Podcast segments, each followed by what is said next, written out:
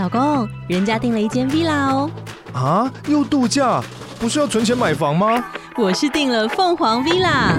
哇，竟然有千平花园，十五项休闲公社，回家就像度假哎！而且花园比房子还要大呢。还有我最爱的游泳池，耶！龙大营建 villa 生活，十年防水保固，二至三房，零七三九八五五五五，凤凰 villa。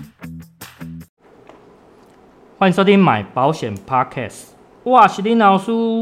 嗨，大家好，我们今天要来跟大家聊聊实支实付的错误思维二，保费不会涨。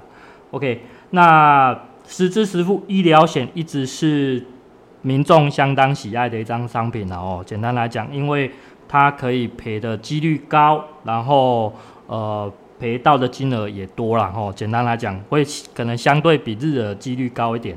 好，那所以对于实支实付，不管是保额的部分还是保费的部分，呃，其实大家都相当的在意哦，不止民众在意，我们业务同仁也相当在意。OK，那保费涨不涨呢？因为通常一般来讲会涨的就是所谓的自然费率，可是现在这种错误的观念即将要被打破了哦。为什么？因为这个某公司哦，我简称叫红太阳。红太阳它在最近宣布了，在今年的十一月即将调整它过去最热卖的那张实质实付商品哦，而且这一次听说要调整这个保费，这不是第一次了哦，这不是第，这算第三次了。那去年的时候曾经有试图调过两次，而且是在呃保护无无预警的情况之下接到这个通知单的哦，所以。呃，如果换做你是呃你是保护，你也会觉得说，诶，奇怪啊，这家公司怎么这么奇怪？呃，怎么才买没几年，然后就跟我讲说要调整保费，而且这个保费调整还不是一般多哦，有些多的可能会调整到两倍以上哦，蛮夸张的。好，所以。这件事情后来被放大了哦，大家纷纷抗议，然后闹到金管会那边，那金管会也对此做了处分哦，对这家公司也做了处分，而且宣布暂时不可以调整。哦，可是可是呃，并没有说以后不能调整，所以它还是有空间给红太阳这家公司去做一个发挥，就是但是它必须经过几呃几个这个我们所谓的一些行政流程，然后要达到一定的标准。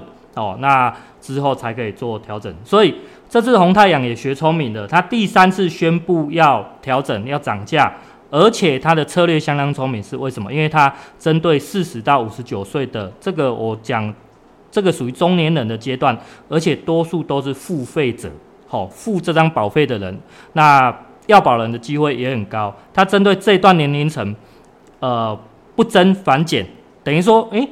我看到原始的保费还现在要更新的还比之前的还要少，所以呃，我觉得有点在透过这种方式让保护相对能够接受一点。可是是不是所有保护都能买单？这个就是见仁见智。哦，这个我就不多做评论。可是他呃确实公告了有意要调整这一次的哦，而且呃费率我们大概已经了解到了。OK，然后呃。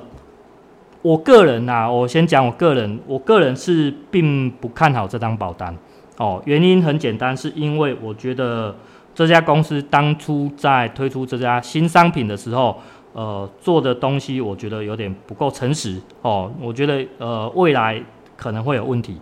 OK，那这边要跟大家讲一个小故事，就是这样子哦。从呃过去的几年前。呃，大家众所皆知，比较知道的这种高保额的实支实付哦，比较有名的就是熊熊人寿这一家哦。那以当时的保费也不算便宜哦，但是它有很不错的日额，还有一些慰问金在。但是它唯一最大缺点就是它有二二七手术的这个限制。OK，那在一百零七年底的时候，远远人寿推出一张商品出来竞争哦，那。主打，因为它没有二二七哦，没有二二七手术，而且它还多了一项很特别的，就是说过去我们在理赔住院的病房差额的时候，常常会有不足的问题，所以它将病房差额的理赔纳到所谓的杂费的理赔保险金里面，所以这对保护来讲相当的有利。OK，可是它有一个小缺点，就是它的保费还是偏高的哦，相对于前一家还是偏高的，所以大家买不买单不一定。OK，那。呃，红太阳很聪明，在一百零八年初的时候，呃出了这张新商品，呃，他除了号称说他愿意理赔这个二二七手术以外，而且他还结合了前两家公司的优点哦，而且保费还不会很贵哦，哦，重点保费还不会很贵，所以接受的人就比较多了。OK，所以在当时在一百零八年到一百一十年的这段期间，很多的所谓的我们这种金代的业务同仁都相当的喜欢卖他们家的商品。OK，但是对于我个人来讲，我是不看好这件事情的，因为呃，我觉得这种前面讲赔，后面赔不赔这件事情。可能早晚会出事情。OK，那确实我也去查了这家公司这个商品的条款，它确实有写到二二七的这件事情。所以以条款的这个客观的立场来看，其实它不应该赔，不应该赔二二七手术的。可是这家公司一直坚称说他们可以理赔二二七。哦，那事实上，呃，我比起这个商品的。这个整体性，我更看好这个，更看重这个条款以及这家公司的诚信啊。哦，所以我我我个人是不敢轻易的这样子推荐给我的客户们这样子。OK，那结果是真的在该公司这个损率之后节节上升。哦，尤其是在他们呃停售之后，一百一十年度之后停售后，呃，可能达到一定高的损率的。哦，那他们也开始拒赔。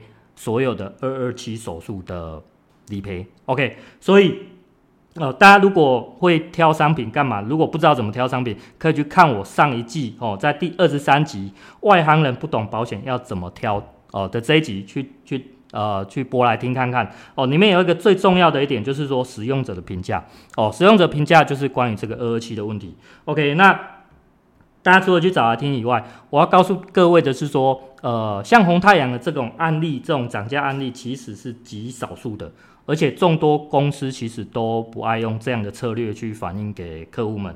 OK，那我觉得它最大的问题就是这个诚信问题，因为它前面保证说他们会赔二二七，后面结果在一百一十年之后又不愿意赔了，这个其实对客户来讲非常大困扰。那加上最近这一次的这个涨价。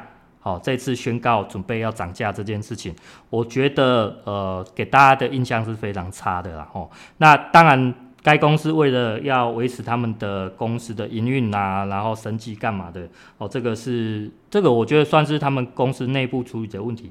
这个其实跟跟保护比较无关了。哦，OK，那大家可以去注意一下，就是说他的这件事情跟。